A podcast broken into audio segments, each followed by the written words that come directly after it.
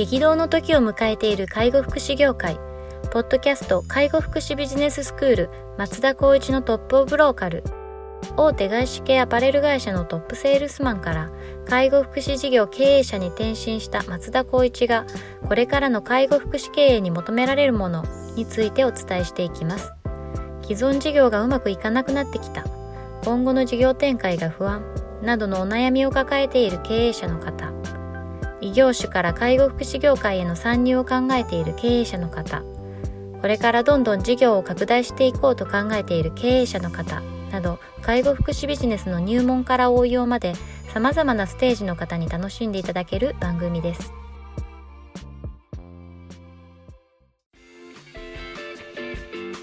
こんにちは。ナビゲーターの松本真嗣です。ポッドキャスト介護福祉ビジネススクール松田光一のトップオブローカル。トップオブローカルとは介護福祉事業において地域に密着し地域に愛されることで地域のナンバーワンになることです。松田さん本日よろしくお願いします。お願いします。はい。今日もニュースを取り上げたいと思っております。えー、っとですねいきます、えー、っとメディカル一行グループ愛知の介護事業者を買収ということですね。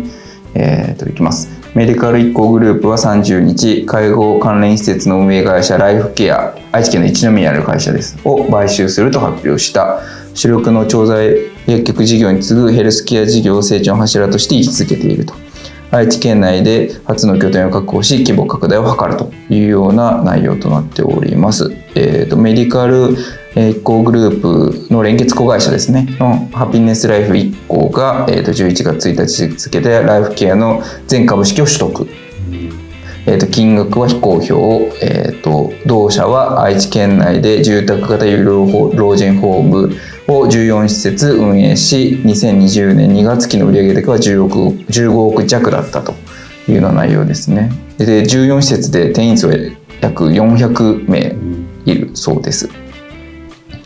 で、えー、と今回の M&A で愛知に初めて出進出するメディカル1個グループなんですけど、えー、と介護関連サービスは9都府県ですね。計42施設に増え業界では80位前後の規模となる見込みだというような内容となっております。まあ、あのメディカル1行の社長は積極的な M&A で規模の拡大を図っていきたいというようなコメントも出しているというようなところですが、はいあのまあ、この場合はメディカル1個グループは三重県の津にある調剤薬局をメインにした会社でライフケアさんが、えーと、住宅型有料を愛知県で、えーと、14施設展開している会社さんというところですが、うん、まあ、この M&A っていうのは、まあ、業界再編していく上では結構今積極的にあると思うんですが、うん、メディカル IKKO さんのようなその調剤をメインにした会社さんがやっぱこういう介護の方にこう積極的に出てくるっていうのは、まあ、これはこれで面白い動きだなと思って見てたんですけど。そうですね。この、はい、今回の新型コロナのウイルス感染の部分でやっぱり売り上げだったりとか、事業規模っていうのがまああのなかなかその難しく存続できないところっても一定あるというふうに聞いてる中で、はい、やっぱこういったまあやっぱメディカル一行グループのようなこうシナジー効果が得られるようなところが M&A していくっていうのは、まあ、利用者にとっても、まあ、今後の介護サービスの中にとってもいいまあ、ポジティブな動きじゃないかなと思いますね。うん、反面やっぱりその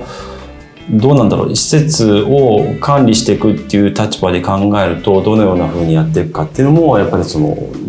まあ、僕の中では個人的には気になる点ではありますよね。買収していくっていうことによってやっぱ組織編成も変わってくるし、ね、やり方やっぱり利益の出し方っていうのも変わってくるわけだから、まあ、そのスタッフがやっぱりその人員不足っていう中で良くなればいいですけどね。またこれがどういうふうな形になるかっていうのはすごく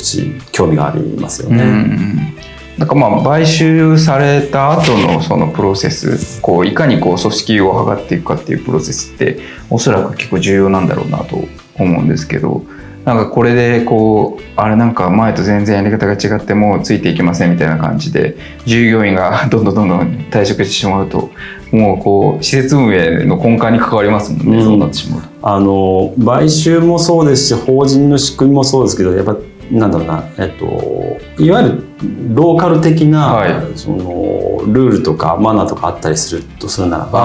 あ愛知県と三重っていうようなそのエリアっていう違うかもしれない解釈も違うし、ーはい。その有料老人ホームの運営っていう部分でもその対応の仕方っていうのがそういったところに出てきちゃうんじゃないかなっていうところもあったりするので。いやでも本当そうですようね、ん。だからこそ、まあ、大きな法人ですし、まあ、資本もあるとは思いますけどやっぱり資本があるとなるとうおお金も動くおお金も大きいので、うん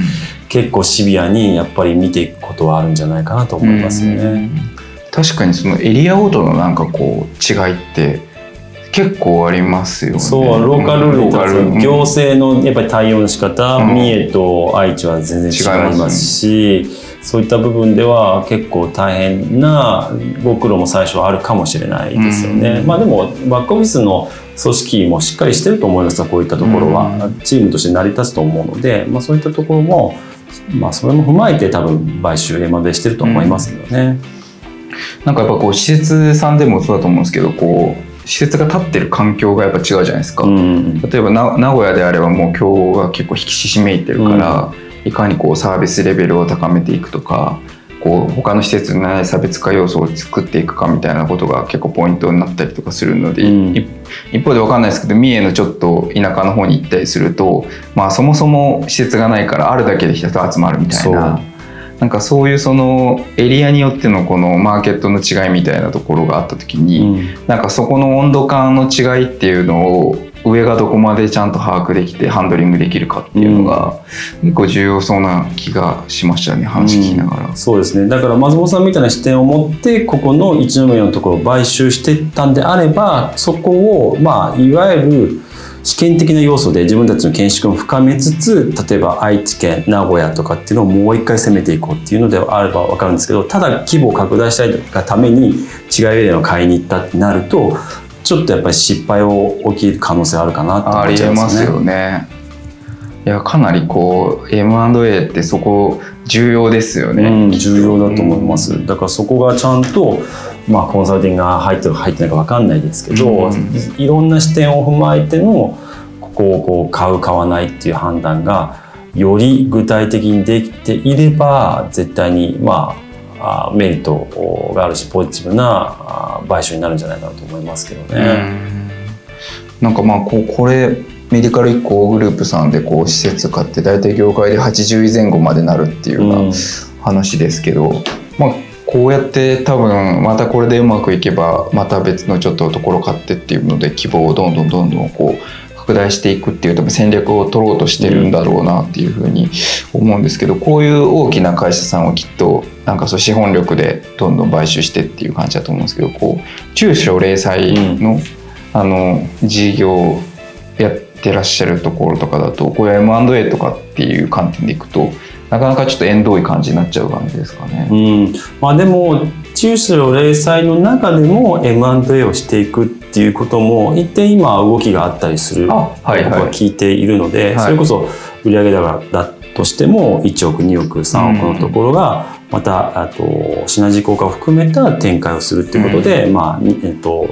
1億ずつ上げていったりとか、うんまあその事業のの後継者がいないというところで M&A するっていう党もあったりもするので。あまあ、このような大きなところで大きく展開したいっていう M&A もあれば、まあ、違った要素の M&A もあるのでなるほど。まあ、その部分では中小零細でそうやってやりながらも大きく発展していくっていうところもやっぱり出てくるんじゃないかなと思いますね。その事業承継問題ってきっとありますよね。ねオーナーとかあのき社長の高齢化によってそうですねでも後継ぎがいないみたいな時に。よく僕がよくっていうこともないですけど、まあ、耳にするのがその介護保険制度上、まあ、1 5 6年の歴史の中で、そこでその立ち上げた社長さんが大体40代50代。ってなっても15年ってもう65とかなんですね、だからもう今はあの本当にそういったあの後継問題でもう買収あの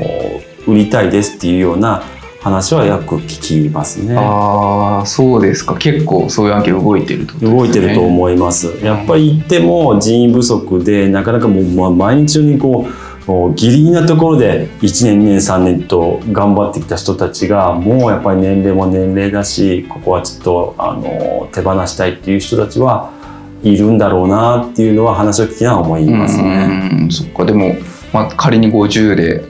創業されて65ぐらいになって、うんでちょっとまあ自分のこう残りの人生も考えた時にまあ事業を持ってると相続の話とかもできてますもんね。うん、それこそ、まあ、あの無借金でやってればいいですけど、はい。必ず借り入れも残ってると思いますし、まあ、それもまあペイした上で、まあ、残りの人生っていうのをもう一度、まあ、自分で楽しむっていうことも多分あるだろうなと思いますそういうことですよね。じゃあそういうちょっとこうじばじばで頑張ってらっしゃるけど、まあその高齢経営者問題みたいなところでうん。事業承継のする相手がいなくて、うん M&A として案件で出てきた時に、うんまあシナジーというか事業展開の戦略上取れるんであれば、うん中小零細でもこう M&A するっていうせチョイスもあるという。そうですね。かたやあのこれ日本の多分あの資質かもしれないですけど、まあ、世の中の欧米とかって自分が、まあ、それこそコンテンツツールとかもそうですけど、うん作って人気になったら売って資本もらってまた違うっていうこの形っていうのも僕は中小零細のこうやって介護事業でもあっていいのかなって僕は思ああなるほどなってるんですね。逆に言うと僕の友達なんかには「えなんで売らないの?」って言われるぐらい企業拡大して大体の収益が出てきてこれって価値があるんだから売って次のことをやったらいいんじゃないっていう考え方ってうわすごいドライだドラスティックだけど、まあ、そういう考え方もあるよなっていうのも、まあ、介護福祉って考えるとずっとやっぱこうなんだろう蓄積して蓄えていってどんどん地道にやっていくっていうスタンスだったんだけど、作っては売って作っては売ってっていうのもあるなっていうのはちょっと僕の中のあの知識の中に一つ入ってきたのでなるほど。まあ、そういう人もいるんだろうなと思いながらこういった M&A をちょっと見聞きしてますね。なるほどですね。確かに IT とかだといわゆる連続起業家みたいな感じで、はいそうそうある程度大きくなったら売却してその売却益で生活しながら次のことやってっていうのでいますけど、介護福祉だとなかなかやっぱ聞かないですもんね。うん、でもやっぱりこう突出した考え方仕組みを作ってるところってやっぱりどの対応あどのサービスやってもやっぱりうまく成功してる人もやっぱりいると思うので,、そうですね。そう考えるとそういった部分の仕組みをもらえるとかもしくは仕組みができなかったとしたらそれを受け継ぐとかってなるとそのいわゆるその事業拡大っていう部分ではスムースかなっていうのは逆に思いますね。なるほど。わかりました。まあこれからちょっとまた M&A の動きもこのコロナがあって加速していくと思いますので、ちょっと要チェックというのはそうですねこれですね。はいでは本日は以上させていただきます。ありがとうございました。ポッドキャスト介護福祉ビジネススクール松田光一のトップオブローカル。番組では介護福祉サービスに関するご質問を当番組の専用ウェブサイトより募集しております。番組 URL よりサイトへアクセスし質問のバナーから所定のフォームへ入力の上送信をお願いします。URL は http コロンスラッシュスラッシュ tol.sense かっこセンスハイフン world かっこワールド .com かっこコムになります。皆様のご質問をお待ちしております。